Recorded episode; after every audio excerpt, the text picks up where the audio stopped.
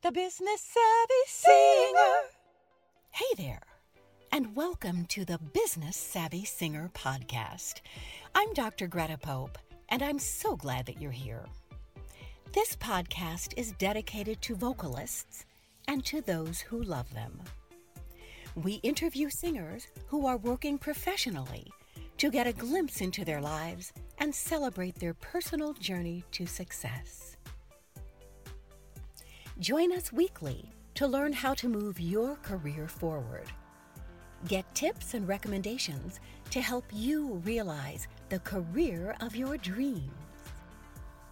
You're listening to the Business Savvy Singer podcast, brought to you by the privatemusicstudio.net, providing online education to build sustainable careers in music. Also, Eternal Wolf Music producing audio for every need. And Greta Pope Entertainment, for the finest in entertainment. Today, we have a very interesting lady with us. She and her family have been involved in some of the great music of the 20th century. Our guest is Eibur Stepney. Eibur has a wonderful history. Her professional career began at Chicago's Chess Records at the age of eight, recording children's vocals with, get this, Ramsey Lewis and the late Minnie Riperton. She worked with her father, who was a, produ- a producer. Uh, he was the late Charles Stepney. Now, if you guys don't know who he is, you're getting ready to find out and you will be blown away. It's pretty fantastic. Eibur moved on to singing commercial jingles at 15 years of age for Burrell Advertising, again, where her father was a producer. Eibur is a voiceover artist and actress. She is also a songwriter. I am so excited to have Eibur with us today. Let's welcome Eibur Stepney Manuel.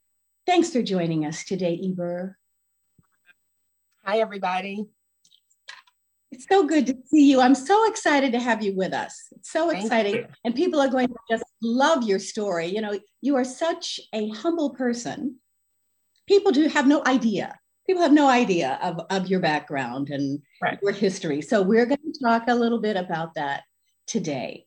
Okay. So let's go back to the beginning. Tell us what it was like growing up with a legendary producer father. He was a writer, an arranger, mm-hmm and mm-hmm. producer for yes. Earth, Wind, and Fire. How exciting! Yeah. Tell us about it. It is exciting. So um, he was amazing. Uh, he began, as you said, at Chess Records in his um, professional recording career.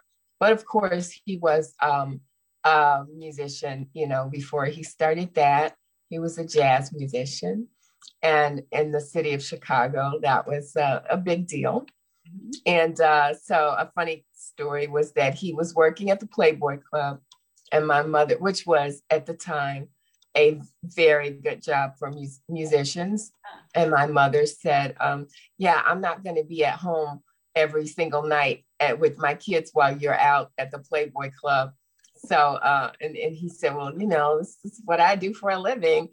And so she was like, Yeah, I'm not having it. So she said they went to her pastor and he said, Well, what do you want me to pray for? And and they said, Pray that um he can still do his music and be home at night with his children.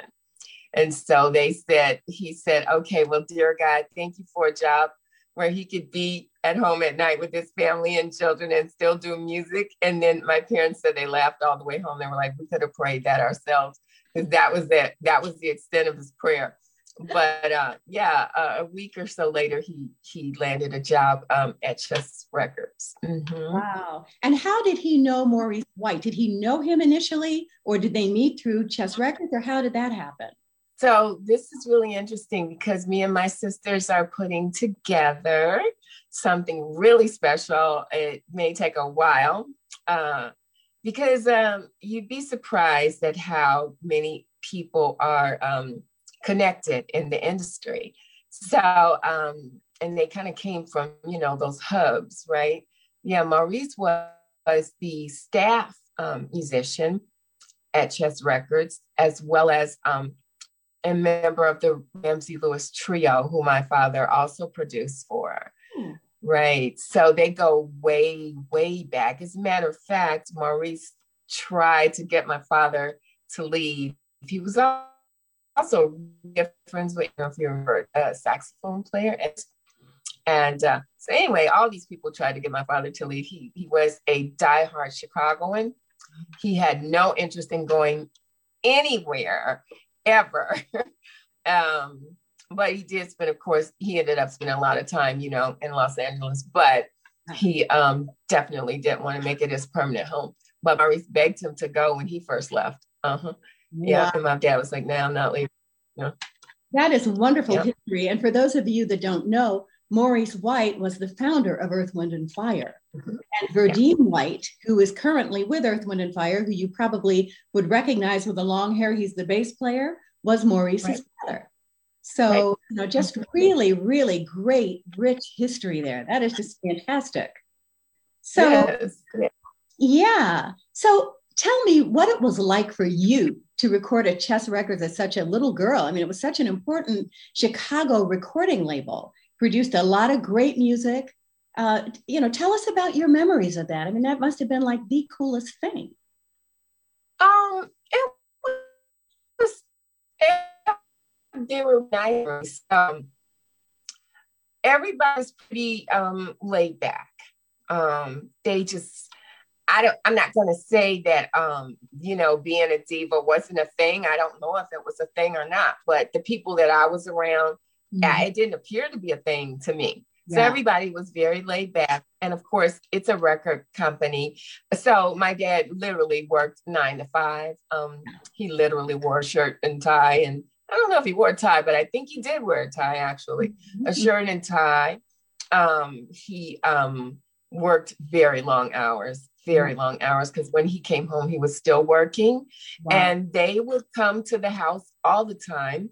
His friends, um, the Dells he worked with, and Terry Callier, Minnie Riperton, they started the Rotary Connection Band there. Wow. Um, Maurice White, and then you know um, Satterfield and Don Myrick, they had been originally, I believe, a part of um, the Pharaohs, right? Do you remember the Pharaohs? Well, mm-hmm. this really, really goes way back. Like they probably recorded that before I was born, but maybe not that long. Um, but yeah, the Pharaohs. Um, yeah, uh, these people go way back. And so they all knew each other, and it was pretty uh, family like environment to me. Mm-hmm. Um, and um, so I remember my mother would dress us up. She liked to put on matching dresses. Um, and um, then we would just pretty much sit on the couches. And um, I'm sure that everybody was on their best behavior because there were little girls in the room, right? Yeah. And um, so we would just sit on the couches and everybody would just say, Oh, the girls are here. Like it, it really was pretty common because they were just really, really hardworking musicians, very, very, very serious yeah. people. Yeah. And, um, you know, about their craft, right? Mm-hmm. And then my father was um, super hardworking. So if you were working with him, if you hadn't been hardworking before, you were now. And so he didn't really allow a lot of shenanigans on his um, set. So I know that he was kind of kind of famous for not being a fan of, you know, no shenanigans. Everybody come in professionally. Um, uh, even as a vocalist, I don't like to um, have to record too early in the morning, but I know that he did require people to be a voice early in the morning. Mm-hmm. Um, so, yeah, uh, nothing much, you mm-hmm. know. And we were used to microphones and things like that because he had them, you know, at home. Mm-hmm. And oh, he recorded with us. Um, mm-hmm. So my sister's kind of the lead person on some of the family archiving stuff, but I think you may hear some of that. I think it'll be a lot of fun to hear the things oh. that he recorded with me and my sisters as children with full orchestra because he, he wow. would put us on the full orchestra tracks. Um, that is fantastic. What what a yeah. treasure! What wonderful memories, and the fact that you have these recordings still. What a you know mm-hmm. what a treasure for you and for your family. It's fantastic. Yeah, we're working with uh, uh, a, a celebrity. I don't know if I could talk about it now, but she helped us to archive my father's um, music. So that'll be, if I can't talk about it now, I know this summer you'll know all about it so we can chat again oh. if you like, because it's very exciting, and we're really grateful to her. Um, she also is from a um, a a famous celebrity family, and wow. we're really grateful to her. Well, I can't yeah. wait to hear all about it in the summer when it when it comes out. That's exciting. I can't wait to tell you. It's it is exciting. Mm-hmm. Yeah. So tell us about your performance experiences with Ramsey Lewis and Minnie Riperton and the emotions you sang with them. So well, uh, that so I was a little girl. Um, let me see. We did um, we did this song called um, Memory Band, and there was this there's a sitar sample on it that's actually quite famous in the hip hop world. And we're the children on the beginning and we do the la-las. And uh, my father originally did it with um, ramsey. It was um, it, he, it was a children's song. Basically he had us singing the la-las and minnie riperton of course doing the high notes on there. That yeah. exciting. And did you realize at that time what a big deal those performances were i mean did you realize what a big deal these people were mm. No, they were really like Minnie was a very nice person. Um, mm-hmm. she was, you know, she kind of got that. Well, she had that ethereal quality, mm-hmm. and she was always like that. So it's kind of like being with, you know, the the fairy princess. Yeah. Um, she really was very much like that. And uh, Ramsey, uh, me and my sister were just talking about him yesterday.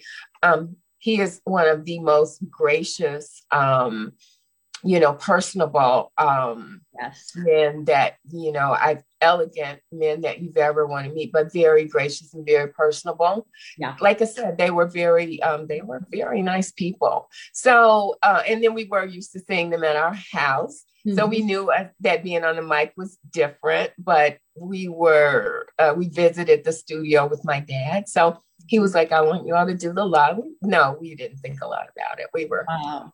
That is young. very cool. Mm-hmm. That's very yeah. cool. Yeah. So, um, so you did a lot of commercial jingles um, with the Burrell Advertising Agency, which was one of the first Black advertising agencies doing work for major American corporations. Tell yes. us what um, that was like. Yes, I wouldn't say I did a lot, so, but my um, so dad and my, uh, Tom Burrell were also friends.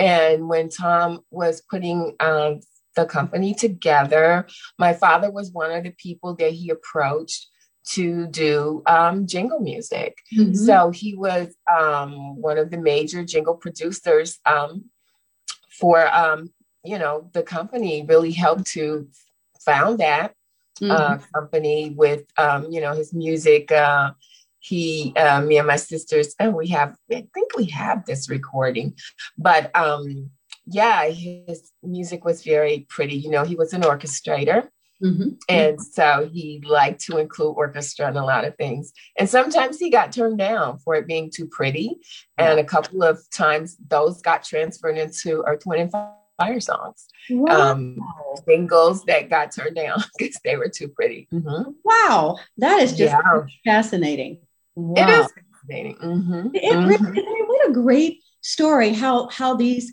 musicians kind of morphed from one thing into something else that still exists today. I know, right? I know. I, yeah. I know. We had a lot of fun with that, um, listening to some of the archives. We were like, oh, wow, I remember this when it wasn't that. Wow. that is very cool. Yeah. Very cool. So so that's how I ended up doing um, jingles um, with my dad from time to time. Yeah. And then after he passed, I was working as a second engineer at um, PS Studios at the time, which was very um, popular. And um, sometimes I would do background vocals for this producer named Chuck Colbert. Mm-hmm. And um, so he says, you know, um, so when I get, you know, work out, I'll put you on it. And he did. And it was with the emotions, which wow. was so exciting. Of course, I did know the emotions from, you know, that work with my dad, but it's a whole nother level too. Yeah. Actually, now that I was impressed with because, yeah. you know, because they were like huge to me before. Um, right. Uh, they came along later. They came along a little later so that you had an understanding more of what the whole celebrity music business was about. Yeah, of course, right. And I'm older and I'm a huge fan. And uh, Chuck is like, yeah, you know, I got this work for it was a long, long, long day. We had a lot of fun, but and and they were so so sweet, and they were. and they were like, "Oh, Eva did this," and Eva that was like, "Okay, yeah, I can do that. Yeah, okay, if you say so." You know. Um, so um, I was at an event and the uh, producer of the video kept saying to me, and Wanda kept saying, "Where's Eva?" And um, and Eva did this, and Eva, and I was like, "What? What is she talking about? Why would Wanda? Why would Wanda be saying that?" And then she said, "Cause she said she worked with you," and I was like, "I, I did. I worked with Wanda. I remember." Oh, yeah, so that was great. a lot of fun. Very sweet ladies. Mm-hmm. That's great. That's great. So, for our listeners, Eva and I have discovered that our children know each mm-hmm. other. And yeah, it's morning. interesting. Yeah, we discovered that this morning. Um, my son uh, worked as a road manager for Earth, Wind, and Fire after his mm-hmm. college graduation, uh, mm-hmm. up through the time that he started in law school, and then some, you know, also after he started in mm-hmm. law school. Mm-hmm. Yeah. So he's now a, a, practicing attorney. So, you know, he's not doing that anymore, but he's very good friends with the guys in the, mm-hmm. the band. And uh, he has met Eibur's daughter, Gabby, uh, in, yeah. those, in those situations many times. Right. I tried to call Gabby, but of course, like, like I said, she says, I'll get back to you. So then her older sister did call me and she was like, yeah, I think this, anyway, they know more about it than me. Yeah. so yeah. I, I, was like, okay, okay. I wanted to be able to, you know, have a reference, but I didn't get it. Yes, it truly yeah. is a small world. Truly. Mm-hmm. Mm-hmm. Mm-hmm. I want to thank Eibur for joining us today. We'll hear more from her on our next episode. See you then. The Business Savvy Singer podcast is brought to you by the privatemusicstudio.net Eternal Wolf Music, and Greta Pope Entertainment. Let us know if you know of a singer who is having great success in the music business. We'd love to share their story and their journey on this podcast. Send your emails to info at gretapope.com. We've had a great time with you today. See you next time on the Business Savvy Singer podcast. The Business Savvy Singer.